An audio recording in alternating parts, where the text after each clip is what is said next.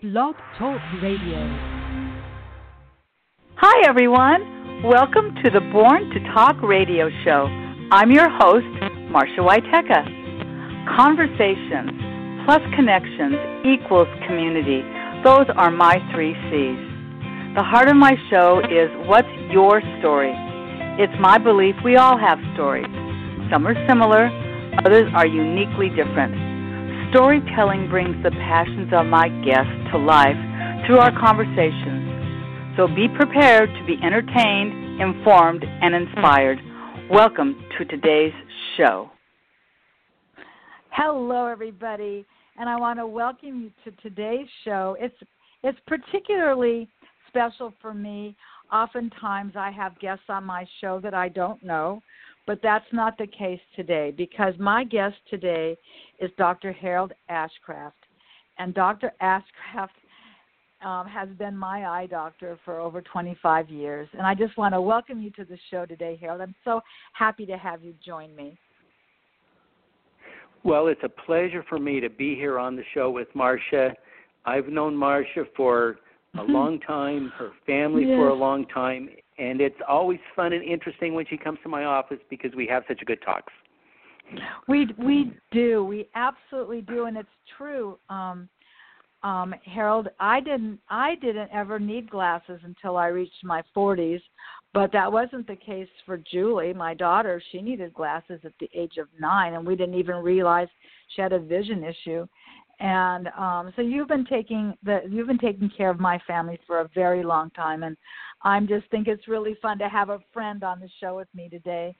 Uh, I think we should start off by letting our listeners who don't know you um, let them know a little bit about you. So let's let's talk about you, Harold. This show is all about you. So, what tell us a little bit about your background and your family and all of that good stuff. Where you went to school.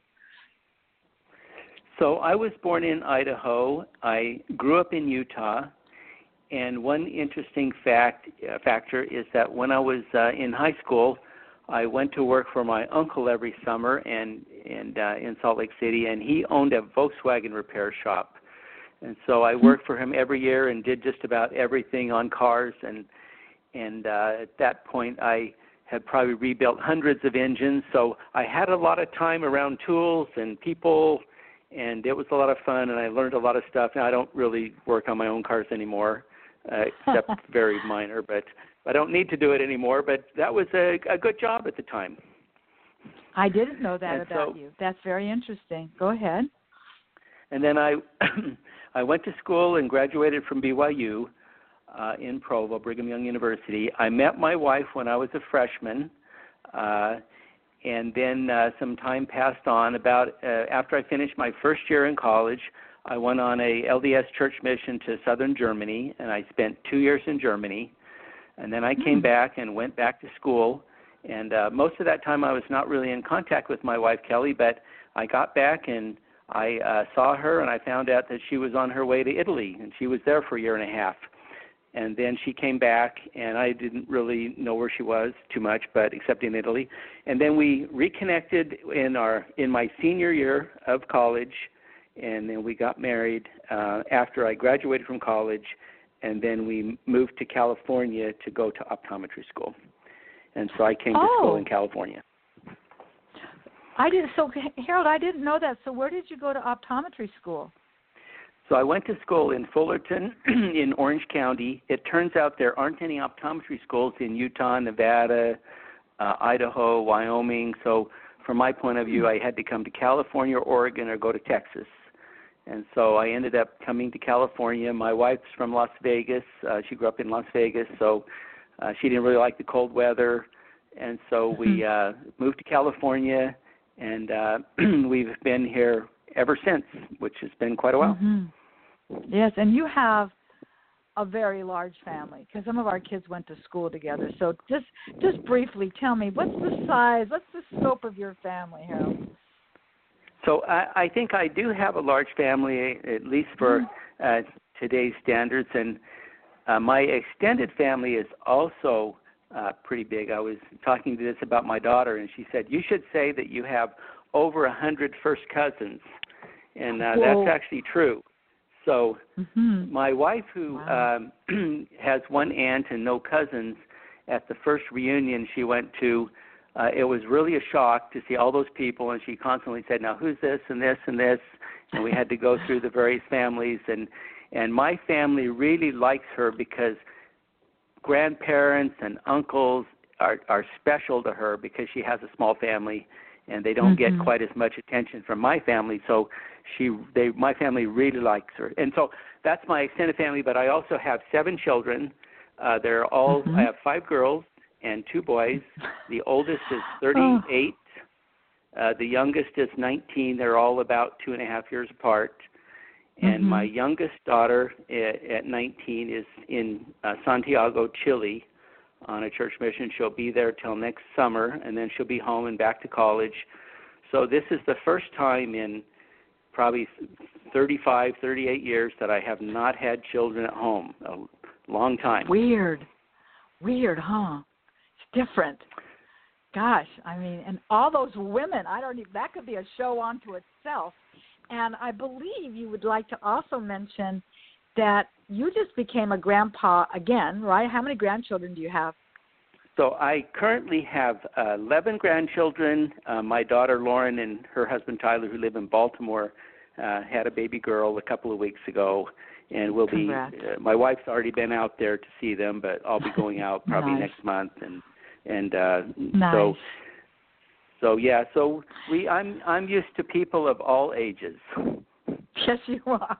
So speaking of of that, I'm just curious. So you worked on all these Volkswagens, and you were obviously very adept with tools and using your hands and things like this. How is it that you became interested in in optometry?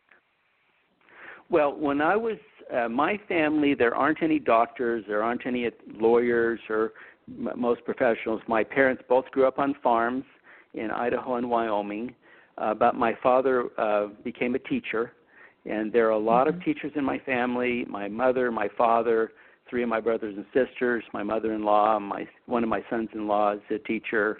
So we have a lot of teachers in the family. So I really didn't have any much exposure uh, to uh, doctors, uh, you know, and I didn't know much about them. And so I went to school and uh, studied engineering for a while, and I really liked it. I did well in engineering, but I thought, you know, I just don't really know if I want to do this um, uh, forever. So I looked around and I thought of optometry, and it has a lot of physical science, optics, a lot of math, a lot of uh, closer, uh, less biology than some of the others. And so, and I had a good experience with my optometrist. I'd worn contacts and glasses, and so I thought that would be fun. And so I didn't really know about the other medical professions, and it just kind of gravitated toward uh, toward optometry, uh, which I've been very happy with. Oh, that's that's just terrific. Um, I'm going to be asking you a lot of questions today because I feel like this is a wonderful opportunity. You know, when you if you were to visit your website, you talk about having healthy eyes for life, and there's a lot of things that some of us know about, some of us don't know about. And so, with your permission, I'm just going to have you sort of conduct a class for us today. So, let's start off with this. I'd like to know the difference between nearsightedness, farsightedness, and an astigmatism. Can you can you kind of break that down for me? Okay, so the, those are the three basic conditions, refractive errors or uh, conditions that people wear glasses for. And it's easiest to remember them to think that people, that they put it in a positive term. So if you're nearsighted, you see better near. So if you have a person who says, if I take off my glasses and I hold something close and I see it perfectly, but I can't see in the distance, where they see good is near, so they're nearsighted a farsighted person is a little more confusing because if you're young and farsighted, you can see far and near both. But a far-sighted person's eyes are focused more at far, and their eyes have to work harder to see close. So a farsighted Mhm. person might say, when I look close, my eyes get tired or strained, and they see better far. And astigmatism, which actually most people have, even most people who Hmm. don't wear glasses have some astigmatism. It's just not enough to cause a problem and astigmatism means that the shape of your eye is not really round or spherical, more like a spoon or a football, and it makes different parts of the vision, different angles, just different. And most people have astigmatism correction if they have glasses, and most people have a little bit anyway. It just might not be enough Hmm. to wear glasses for. So, nearsighted see better near, far-sighted see better far, and on top of that, people have a little bit of astigmatism most of the time. And then the other main uh, thing that people can have is called presbyopia, and that just means that when people get in their 40s, usually they're focusing for close is a little harder. For example, Marcia herself said, I never wore glasses Mhm. until I got in my 40s, and then I started having a little Mhm. trouble reading. And so, Mhm. and you actually, a person named Donders actually looked at this a hundred years ago and plotted it out, Hmm. and you can look at a chart and and know about where a person will be when they're 45, and it's roughly still correct today after all those years. That's really interesting. You know what occurs to me when I get the nearsighted, farsighted stuff, and that you could wear both contacts or glasses for that. Can you wear contacts if you have an astigmatism, or are you really sort of relegated to wearing glasses? So it used to be that you uh, could not wear contacts when you had astigmatism unless you wore hard contact lenses or gas permeable rigid lenses. But now they make soft lenses that have astigmatism corrections, and they're special lenses that are weighted a little bit with prisms in the bottom so people can see Mhm. better. And so most people now can wear contacts in that way. And then say a few years ago, maybe if you had a low astigmatism, you could wear them, but if you had a high astigmatism, maybe you still couldn't order lenses. But lately now we can order and have lenses made. So it's unusual now that a person would have so much prescription that you couldn't order or even custom order lenses. So most of the time we can get what pretty much anyone anyone anyone needs. You know, you just reminded me of a of a circumstance. I remember my very good friend here that lives here in Westchester. Her one of her sons was prescribed hard contact lenses to sleep in. To I, I unless I've just got this wrong, Harold, and I, I, I might very well have it wrong. To actually help reshape the eye. Was that ever um, a, a procedure that people did maybe 20 years ago or so? Or longer? Was that So, does, uh, does that even make sense? What I've just said? Right. So that's been around for a long time, over 30 years, even Mhm. before soft lenses came out, and and uh, you have to use hard lenses for that or gas permeable lenses. Uh, the main thing that's changed in that is that years ago, and I fit those years ago, but years ago, it wasn't uh, suggested or healthy to sleep with a with a lens in a rigid or a soft lens. And so when people wore those lenses, they had to wear them during the daytime and then uh, take them out, and that somewhat defeated the the the, pra- the purpose of that. But then they developed Mhm. new super permeable lenses. So yeah, I have people who have worn those lenses for 10 or 20 years, 10 years at least. Hmm. They wear them only at night and nothing during the day. And so they put them in at night. It reshapes their cornea. It kind of uh, does the same thing as refractive surgery, like LASIK, except with the contact. They wake up, they see well, they don't have to wear anything. So if they're doing sports, they don't have to worry about their lens being lost. They don't have to worry about dust in their eye, and it keeps their vision good all day long. And sometimes people can go a couple of days with no contacts, um, and so Mhm. that's still done. And the two bit, two things that have made that more possible is computers to exactly measure the shape of the eye to get a better fit and nighttime materials that are super permeable to oxygen. So those two technologies have made that possible, and that's called orthokeratology. The ortho meaning to Mm. straighten, just like orthodontia, orthokeratology, or Oh, cor- uh, sure. some people call it gentle corneal shaping, but technically it's called Hmm. orthokeratology. Interesting. Well, both of my I've never worn contact lenses. Me personally, I don't even like you putting eye drops in my eyes. Let alone am I going to put something in my eye. Both of my kids wear wear contacts, um, and sometimes um, Julie will not wear contacts and will just wear her glasses. And I know that there's there's been so many changes now. There's you know there's these disposables, there's these dailies. But you and I were talking just before we went on the air this morning. I had on the Today Show, and they were talking about um, how people were wearing these disposable contact lenses and were just just nonchalantly just flushing them down the toilet. And that that was like a big no no because that actually goes out to the ocean. And i thought whoa if people have that practice i guess it would be recommended that you do not do that correct right? Yeah i never even thought about that until i saw that news feed. I mean i thought about yeah. the new talk about you know plastic straws and plastic bags right. but i never thought about contacts myself. But i would say yeah interesting. listening to that throw them in the throw them in the recycling or in the trash. It's better than having them in the water supply. Absolutely and I, I just didn't didn't even think about that. I know. Pretty cool.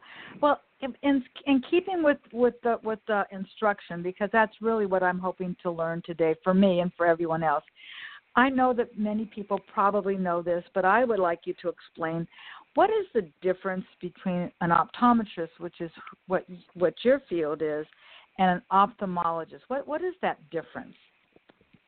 Well, there is a lot of confusion, and part of that is because both the optometrists and ophthalmologists have a lot of overlap. We both do a lot of the same things, but technically, an ophthalmologist goes to medical school and then they do a residency in ophthalmology uh, where they uh, specialize and learn a lot about uh, diseases and disease detection and just general, you know, eye care and also surgery.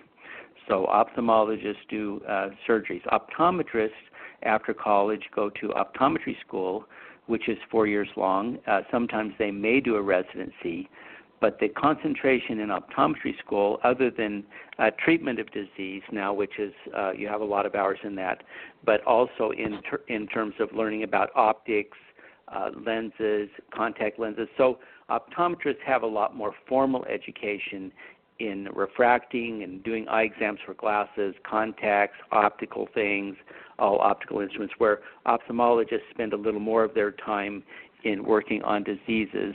Uh, but um, in California, I would say, except for surgery, uh, there is a, a lot of overlap uh, between the two. But if a person needed a cataract surgery, for example, they'd need to go to an ophthalmologist.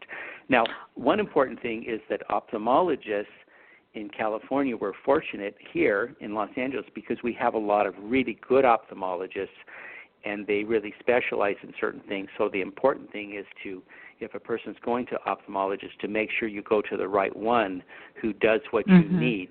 If you go to, for example, uh, certain places, an ophthalmologist might say, I only do the retina, the back of the eye, and I don't do anything at the front of the eye. They're so specialized. So you want to direct them to mm-hmm. the right people. And uh, we have very good relationships with our ophthalmologists, and and our ophthalmologists we work with, I would say, are are just first class. They're just the best. And so we work oh, together a lot a lot better than ever in the past and and um and they do a little more of uh, the disease we do a little more of the other. It sounds like a teamwork and i i like that. So my guess is if you refer um to ophthalmologists you may have ophthalmologists that conversely refer back to you guys so that that's a that's a great team when when you think about when we hear the word 2020, and I'm not talking about the TV show now, um, in the in the old days, that was that was known to be like you had like perfect vision. You already have a 2020 vision. Is is that is that still true today? Is 2020 considered to be perfect vision? So 2020 is just a uh, a standard. Uh, way of saying that a person has good vision, average vision, average good vision.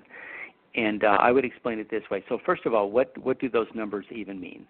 Well, right. the top number, 20, means that's the that's the testing distance. So when you have an eye chart, it's the equivalent of 20 feet away.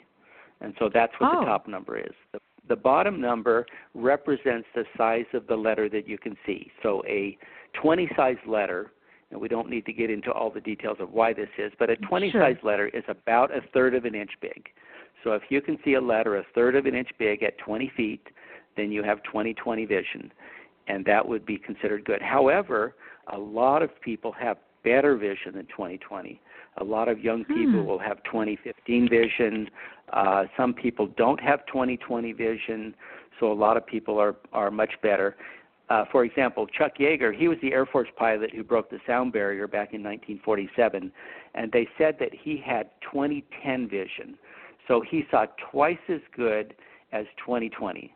And what that would mean, Marcia, is if a person, two people were in a car and one person had 20/20 vision, they're driving down the road, and the, uh, the 20/20 person could see a sign t- 100 feet away. Chuck Yeager could see that sign 200 feet away. So twice as far away, vision's uh, twice as acute. Wow. And uh, in some things, for example, professional baseball. Well, if you see just 20/20, you're probably not good enough to play professional baseball. Your eyesight's just not good enough. If a pitcher's Mhm. pitching the ball at 90 miles an hour, it's going to take a half a second to go across the plate. You've got a tenth of a second to see and make a decision on a swing. And so they say that that good ball players like say Barry Bonds could see the ball as soon as it came off the pitcher's hand to see if it was a curveball, a fastball. Uh, so many Slider. many uh, professional sports people have better than 20/20 vision, and that helps them helps them in their game. That's so. I I told you, I knew when I when I started doing my show three and a half years ago. I knew that ultimately, when I'd have you as a guest on my show, and we back in the old days when I was in the studio, you could have just walked over to my studio. But now, you know, through the podcasting process, you know, we're not physically looking at one another. But I always knew I would learn things from you, Harold, because you you are a wealth of a fountain of information. I never even thought about the vision of what you just described. And I don't know, you know, sometimes I get off subject, but last night I was watching um, the Olympics, um, the the um, gymnastics, the women in gymnastics, and um, um, one of the one of the American girls was wearing glasses. And I thought, oh my God, how is she flipping over on these balance beams? And how is she doing all of this wearing glasses? Clearly, they were very snugly secured to her head. But it did make me think about that, especially knowing that you were going to be on my show today. I never made the connection. It must be the same in tennis, it must be the same in golf. But when you mentioned baseball, particularly when that ball is coming so quickly, that I can I can see why um that, that's that's just that's just fascinating to me, Harold. I, I just never never even thought about that. Now, conversely, Right. So if you're playing soccer, yeah, if you're playing Yeah. soccer, you may not need to have that acute vision because the ball is bigger and people you're looking at people. But some sports, it's really important to just have really good vision. Yes, I can. I can. I, you've made that really. I can visualize. No pun. Okay, but conversely, what does it mean? What's what's the distinction of being legally blind? How would that be defined? So uh, uh, various people will tell you from time to time that their vision is really poor and they're, they're legally blind, and and uh, I'll commonly hear that. So uh, the definition of legally blind is to see poorer than 2200, and 2200 is poor is 10 times poorer than 2020 because it's all in proportion with your best correction. So that's the key with your best correction. So if a person has very poor vision, but they wear glasses and contact lenses and see see 2020 or 2030 or 2040, they are not legally Mhm. blind. It means that with their best glasses, they still are poorer than 2200, the, kind of the biggie on the chart. So if they can't see that with their prescription, then they're considered to be legally blind. I see. That's interesting. I didn't know that. How how has I'm sure this has been huge. How has technology affected optometry? Gosh, from when you first started. How long have you been an optometrist? How many years? Well, over 30 years. Yeah, I've been Okay. doing this over 30 years. Okay. And um, I- think computer testing and computer things, things with computers in them, have affected all of medicine. Uh, and uh, so now, certainly, testing equipment uh, is uh, is all computerized. For example, we have a we have an eye profiler by Zeiss Vision. Uh, it's something that uh, measures your vision when you come in without you answering all those questions. although you still have to answer some of them. But you know, Zeiss is the foremost optical company. They invented the anti-glare lens. Uh, the lens that took the picture on the moon on the camera was a Zeiss lens, and so their equipment, they're kind of the Mercedes of lenses. But but you come in and say you have a a young person who really can't answer that many questions and and, or a person who can't read read the letters or for whatever reason you want to have an idea what their what is their prescription. And so you can use this equipment now to to measure that. Now mm-hmm. you can't use that and not do the other things because the other things add a little more uh, precision to the measurement. So we still mm-hmm. also still ask people about what they see but so technology and equipment we have a a piece of equipment called an uh, OCT optical coherence tomographer, which will look in the back of your eye and see behind the retina to see if you have any leakage of blood or fluids or macular degeneration or other things. So there's just a lot of uh, technology in that. And then the other thing that really in technology, which has been um, pretty big, is in materials. For example, glasses. Uh, before computers came along, you know, glasses, lenses for glasses were basically the same for the last hundred years, uh, and they were rounded off to the nearest number. But now you can do digital lenses. You can make a digital prescription and have a computer see what is the best prescription for you, customized for you, personalized for you, mm-hmm. And uh, not rounded out, and and they can just be better. So uh, so uh, equipment, testing equipment, lenses, contact lenses, everything's affected by technology.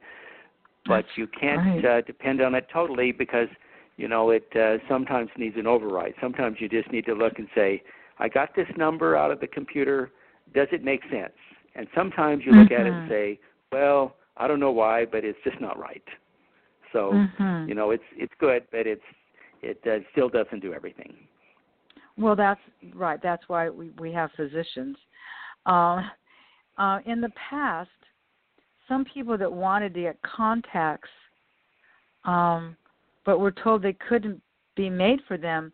Is that still the case today? Can can anyone be a contact lens wearer?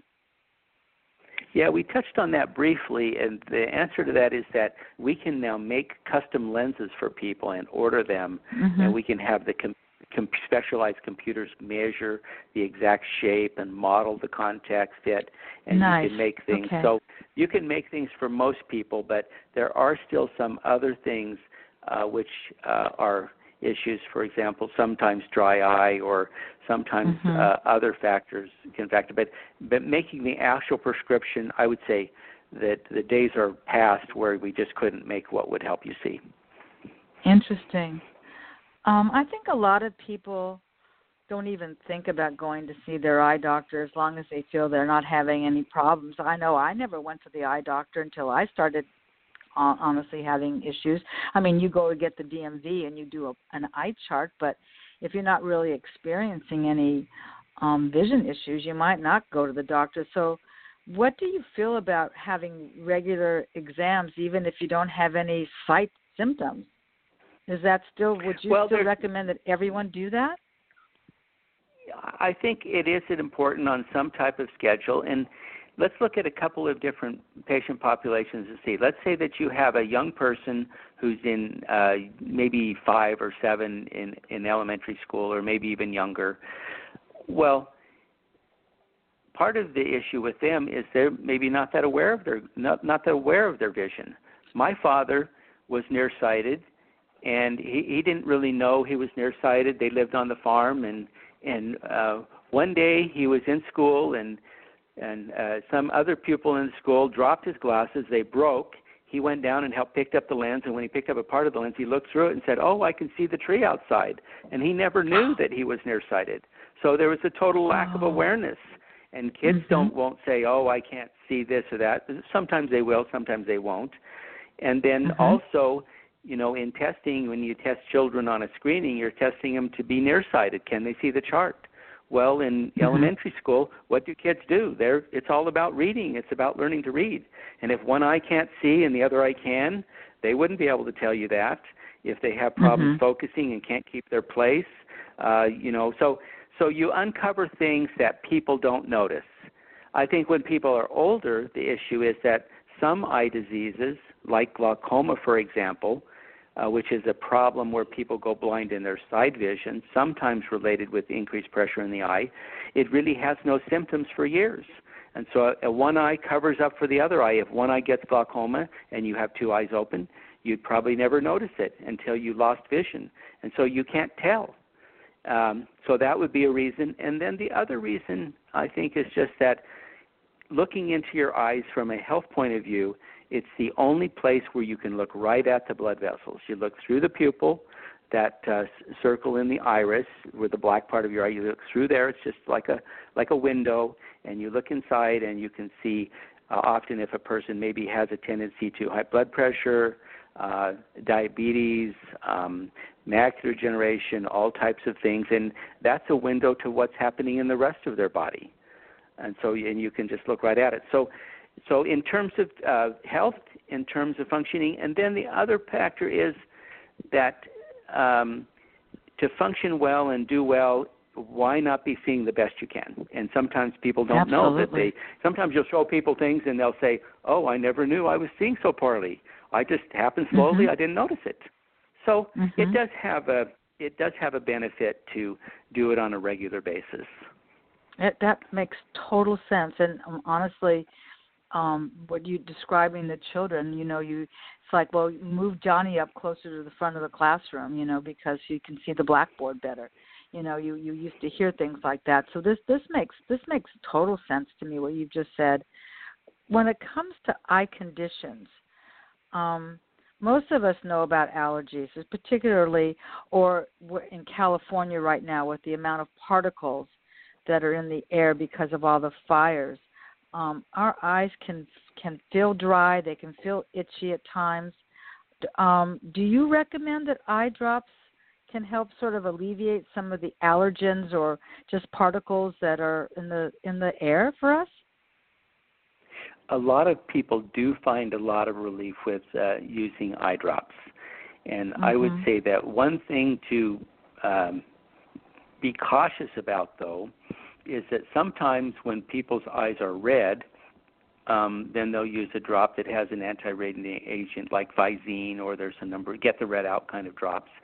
Uh huh. People's eyes are red can be red for a reason. I mean, they're not red for no reason. They're red because they're mm-hmm. irritated, because they're dry, because something's happening, and these uh, eye drops to get the red out just kind of cover that up, and they they compress the blood vessels so it looks like they're not as red for a few minutes, and then a little while later, uh, the redness can come back. And if those are mm-hmm. overused, people can get what's called rebound hyperemia, which means just that the redness comes back and it's more.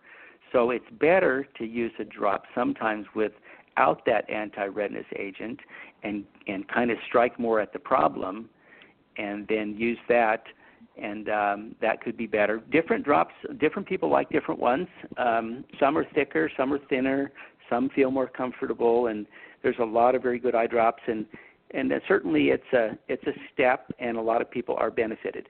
Now, when it comes to Mm-hmm. allergies, mm-hmm. there's a couple, two or three different categories of drops that work well for allergies. One is prescription drops, which probably are the best.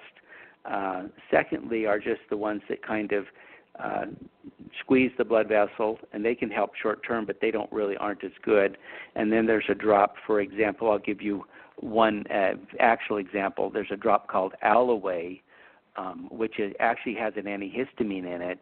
It's over the counter, no prescription, and uh, it used to be prescription. And when it was prescription, it was very expensive. Now it's non-prescription, and it works better Hmm. than some of the others because uh, it has an antihistamine.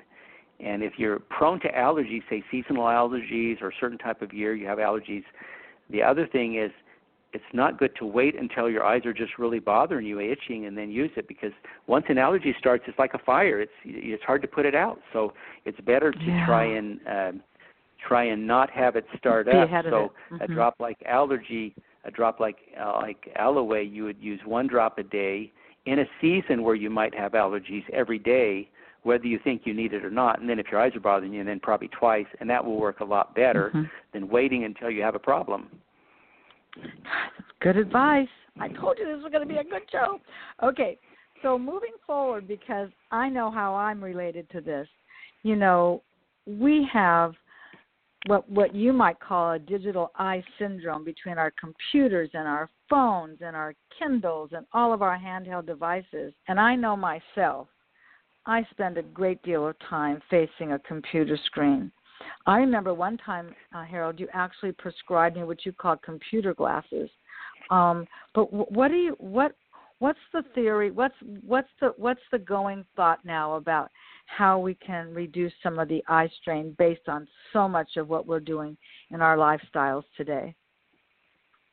Well, it, it is true that uh, screen time and computer time is uh, not great for people's eyes and causes a lot of uh, issues. And one issue that it causes is just for some people just causes them to get more nearsighted. Um, nearsightedness has mm-hmm. gone up about um, 60% worldwide in 40 years.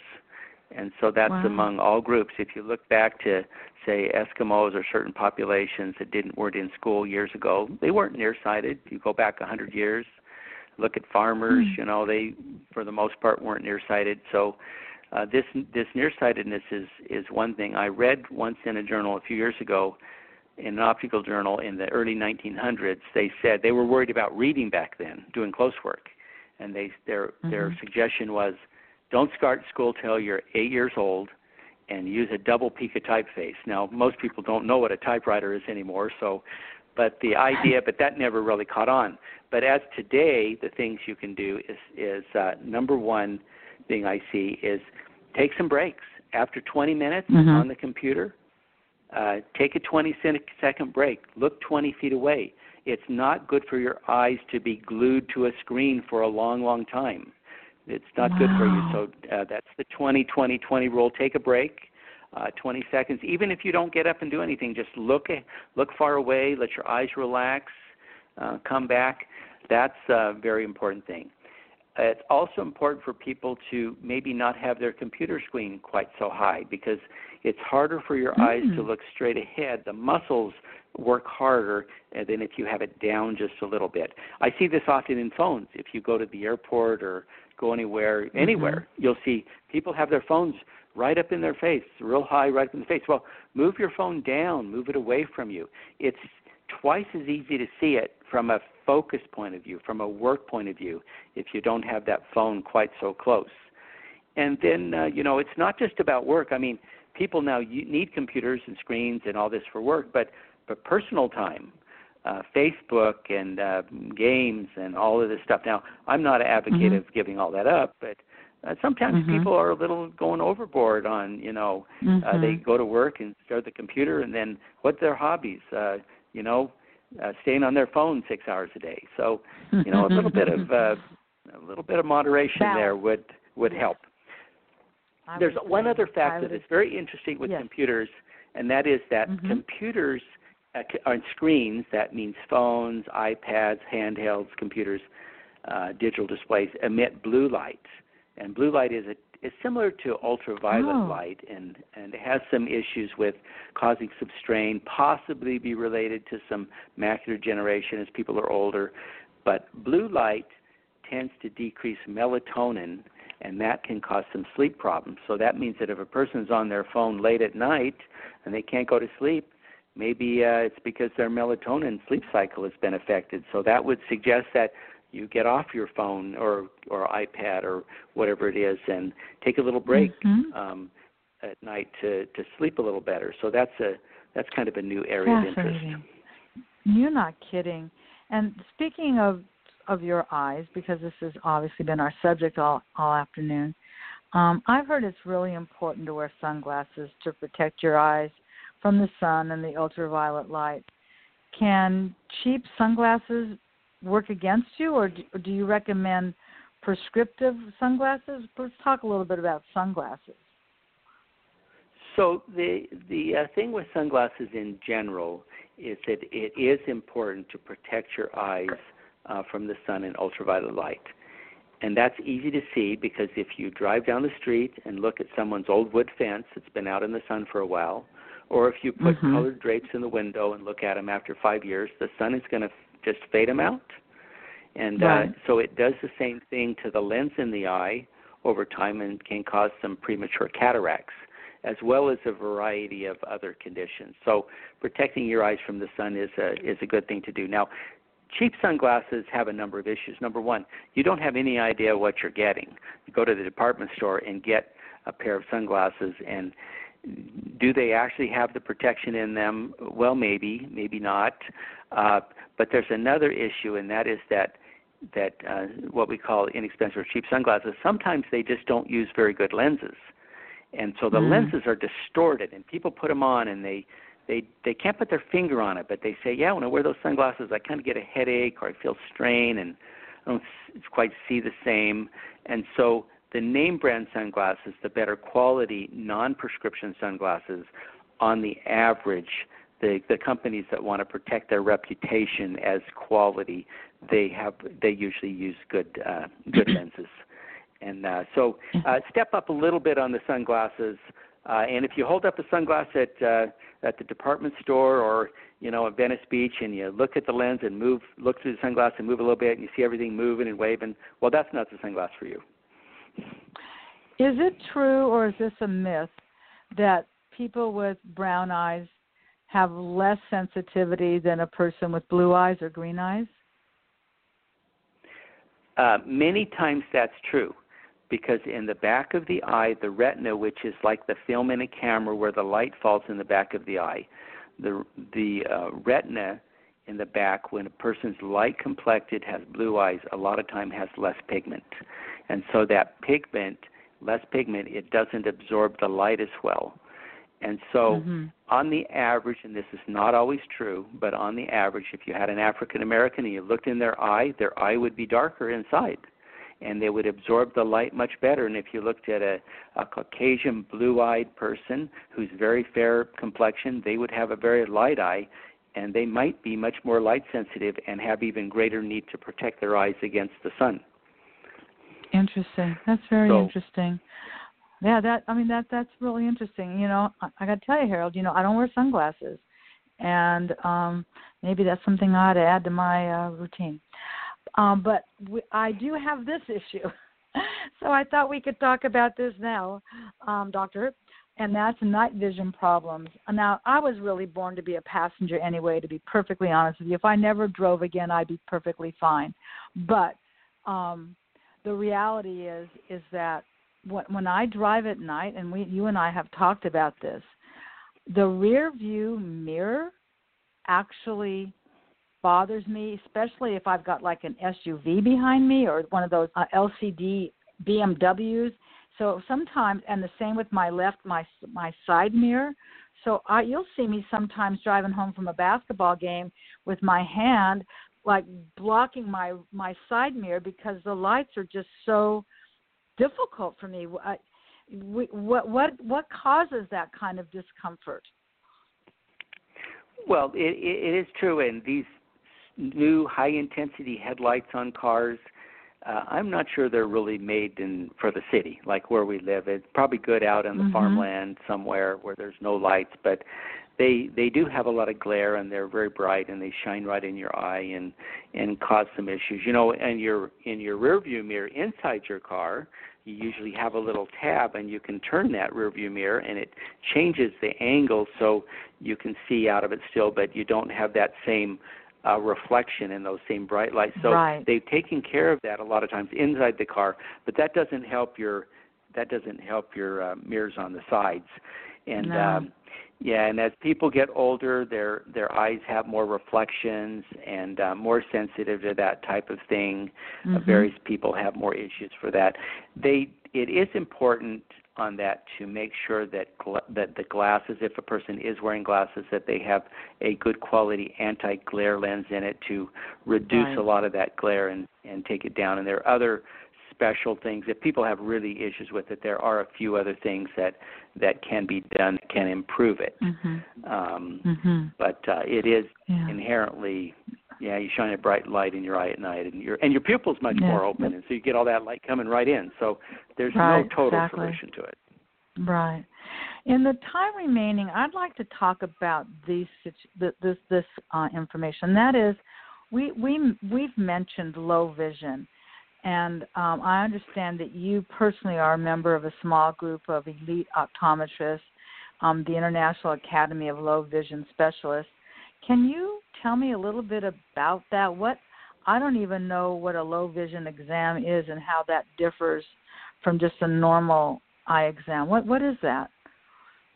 So low vision is about people, and I'll I'll tell you about the person that I saw this morning, who is a, a low Okay. vision patient. So so he came in, and he was actually uh, a little younger, meaning he was only about 60.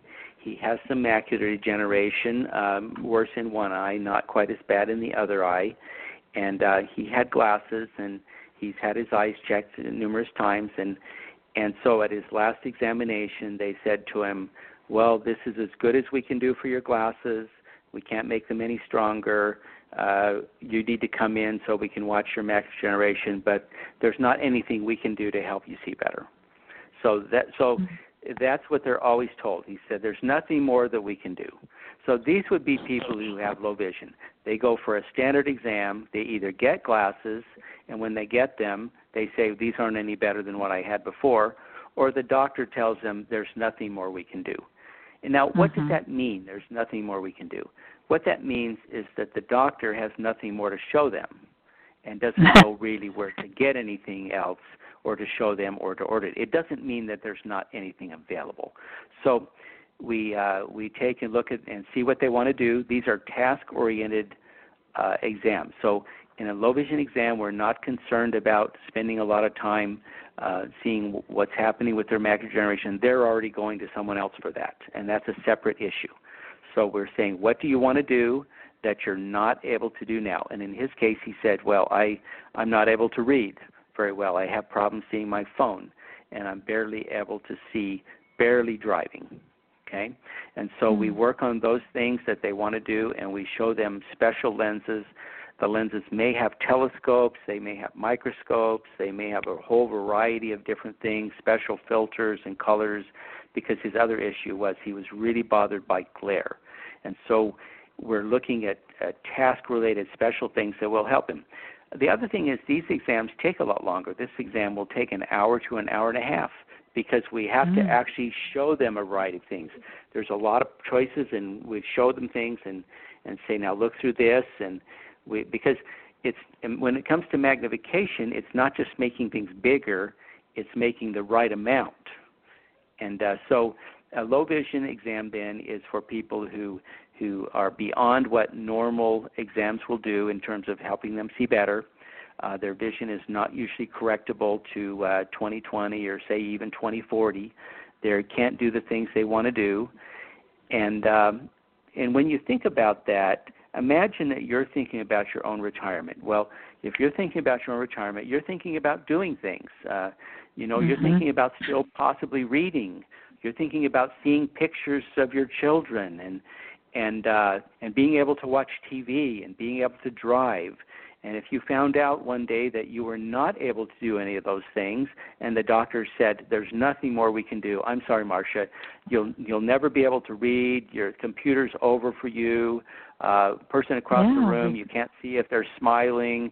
It would really be kind of uh, depressing, and uh, would put a bet. kink in in in the thing. So so that's our purpose to help these people uh, do better and do the things that they want to do and it helps them be more independent and it, it's not just about their eyes it helps them physically do better uh, when people Hmm. can't see and feel dependent on other people and not independent anymore and can't do it then then they are not as healthy generally so it's about Okay. helping them do these things and be more healthy Oh, I just that's that's that's wonderful that there are so many um options out there and I know that um you have a website. Would you like to mention um your website so if people want to um visit learn more about low vision, how would they go about right learning Right. so my my uh, website my low vision website is called lowvisionlosangeles.com and uh, if you live in an area not here and you had a concern about that with yourself or with a family member if you Mhm. looked up uh, low vision or low vision optometrist now most low vision is done by optometrists because if you go to the ophthalmologist, say the one who treats you for macular degeneration or the diseases, and you said to mm-hmm. the ophthalmologist, "I want you to spend an hour and a half with me today," that probably wouldn't yeah, fit in their happen.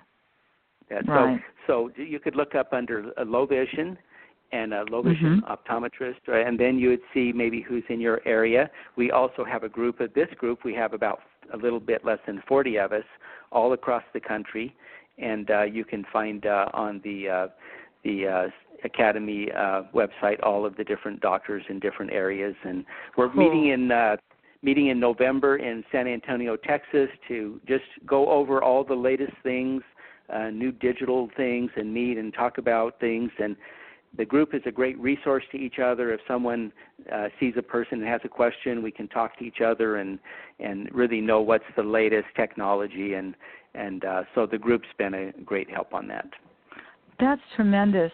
What is there a common cause for low vision? Is it really mostly age related?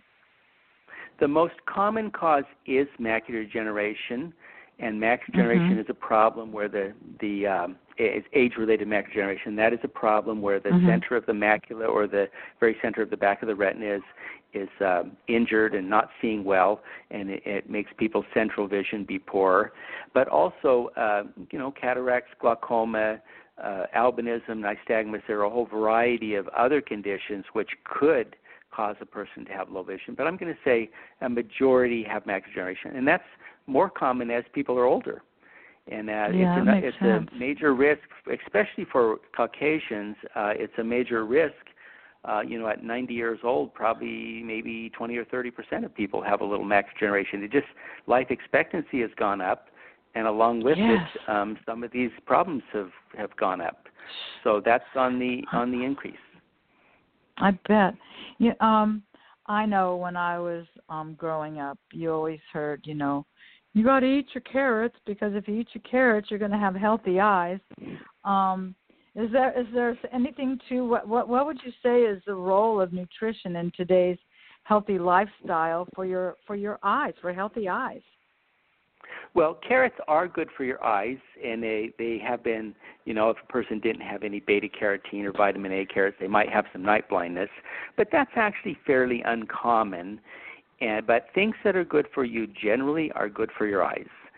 And uh, mm-hmm. the best thing for your eyes in terms of nutrition are uh, dark green leafy vegetables, uh, things like even broccoli, collard greens, um, kale is probably the top of the list of everything. Uh, things with color in them like peppers are very good for your eyes uh, you know, some fruits and things. Uh, those are very good for your eyes. Fish, very good for your eyes uh, for mm-hmm. because of the omega three. Uh, fish, very good. Red meat, less so. Uh, try and avoid that. So uh, let's take Not- nutrition for macular degeneration. So if a person had macular Yeah. and they wanted to do something from, say, what can I do? Well, there's only mm-hmm. really three things you can do. Number one is not smoke. Smoking is a big risk for macular degeneration, and eat well, meaning these things just mentioned.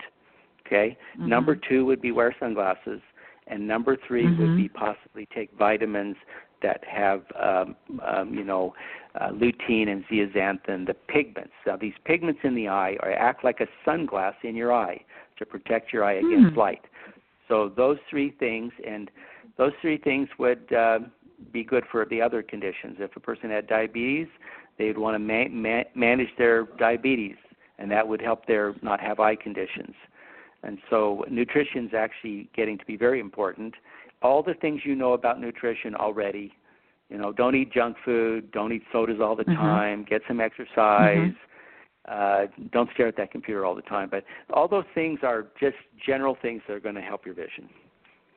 Oh, that sounds terrific.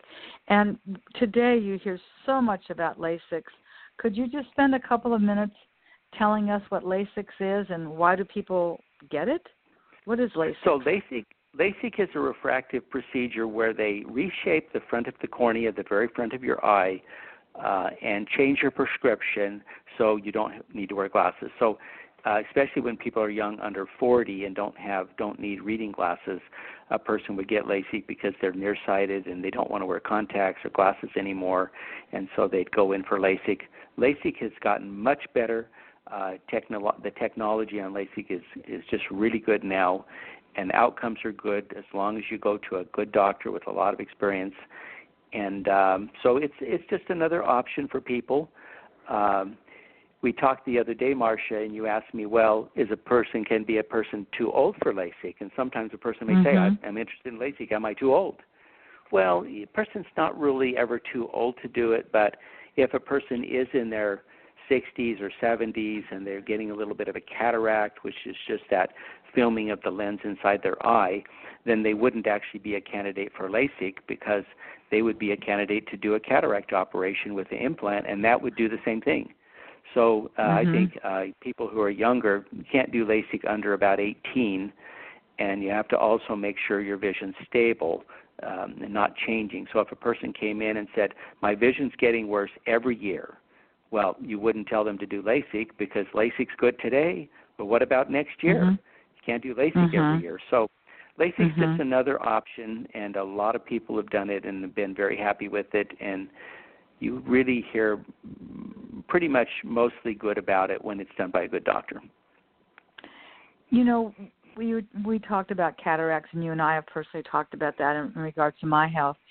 Are these are these eye conditions are they hereditary? Like if your grandma or your grandpa had cataracts, or your mom or your dad, is it likely that you're you're likely going to have some of those conditions as well?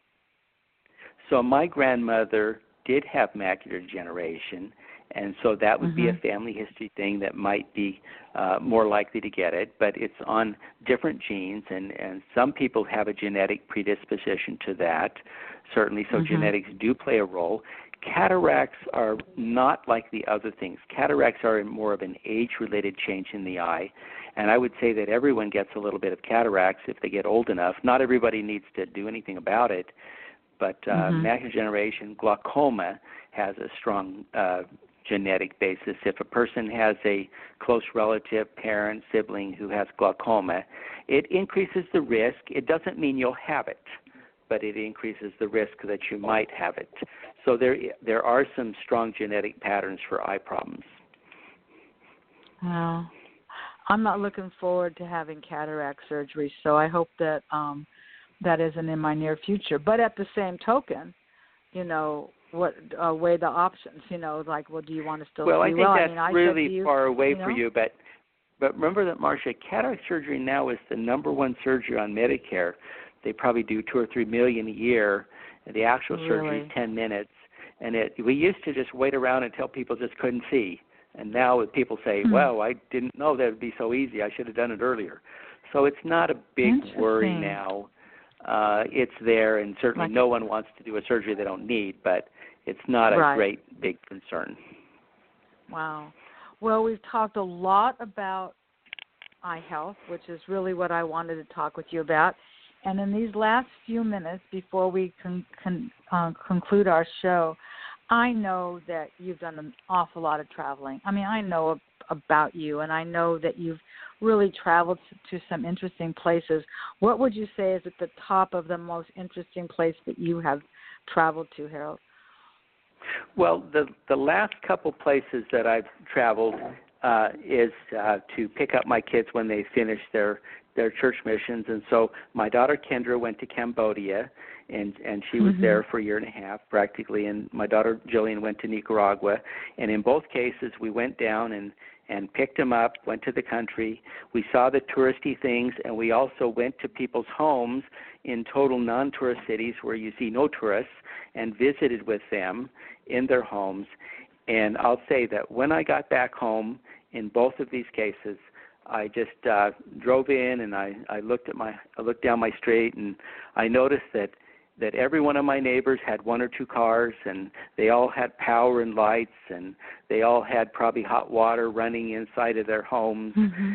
and uh, they all could go to the grocery store 24 hours a day and and buy food and I don't think that anywhere in the US you can go really or maybe a few places but most of the places in the US you couldn't go to a hotel that didn't have a bathroom that didn't have power that didn't have these basic right. things and that that half the world out there live in very poor conditions, and pretty much all the people in history before 100 years ago had those conditions, and we should just be really uh, open to the idea and grateful for the opportunity uh, that we have in this country to just do do things and the freedoms and opportunities. And just the things we we kind of take for granted that mm-hmm. other people don't. They they don't have those same opportunities even if they have the uh, desire to do things the opportunities aren't the same so some of these countries have really opened my eyes naturally i like uh traveling to germany which i'm going next month because i lived there for mm-hmm. for 2 years and know the language. So that will be very exciting. We're going down to Bavaria sure. over to Salzburg. Oh, so that will be very exciting with some of my children. Mm-hmm. So and I'm uh my daughter in uh in Chile wants me to come and pick her up and she wants to go to Peru to Machu Picchu. So she's already oh, thinking fun. of of where I'll be next year. So so nice. but uh there are just a lot of places to go and and uh, learn about other people. Learn about other people, and you find that they uh, they can be happy in these situations, and mm-hmm. they're more like us than we think. They have challenges that are exactly. different. Exactly. But um, you're you're you know there's you're some good and bad. right. You know, um, this hour flew by, and I honestly I could really. I'll have you back maybe in six months or whenever, Harold. We'll we'll pick a time to have you rejoin me, maybe the first part of the year when people are making New Year's resolutions, because I think you've shared so much important information, and I'm really I, I'm really happy to hear that you have a little bit of balance, that you, you are able to travel and do the things that you do. I think that that's marvelous. It makes you makes your life complete. It can't just be about work. Um, and I know your family is very important to you, and I'm Facebook friends with a couple of your kids, and I just, I'm just, this show was exactly how I thought it would be. I learned a lot of things from speaking with you, and I'm just enormously grateful for having you as my guest, but more, more, more importantly, to having you as a health partner in my life. And I think that for most of us that have a special doctor, whomever that might be, when you have that kind of a team member, and we're talking our eyes here, this is really important. Um, I'm just grateful and have the confidence in knowing that you take your best care with me, that I never feel rushed, that you always answer my questions. And well, I'm just I'm just grateful, Harold, for and it's so weird calling you Harold because I you know, I'm going to Dr. Ashcraft. I don't say I'm going to Harold, but um, I've I've thoroughly enjoyed having you as my guest today. Well, thank you so much, Marcia. I've really enjoyed talking to you today, and uh, I'll enjoy seeing you anytime. Just come down to the office, stop in. You know where, where we are, and I just always yep. look forward to talking to you all the time. Well, thank you so much. And so, everybody, this is a big week for me because I'm going to do a second show tomorrow. I don't normally do a, a Tuesday show, but tomorrow I am having three superstar women on my show. Um, a woman by the name of Sue Melky, Celeste Glebe, and Bridget, Bridget Cook Burch, because they are all in town to talk about this big um, program that they're doing um, this this weekend called the Superman. I'm sorry, did I say Superman? I knew I would say that wrong the Superwoman Equality and Empowerment Summit. And we're going to be talking all about what they're doing and what it means to be a superwoman and the She Heroes um, United organization. So that's going to be a very special show tomorrow. It's also going to be at a special time from 3 to 4.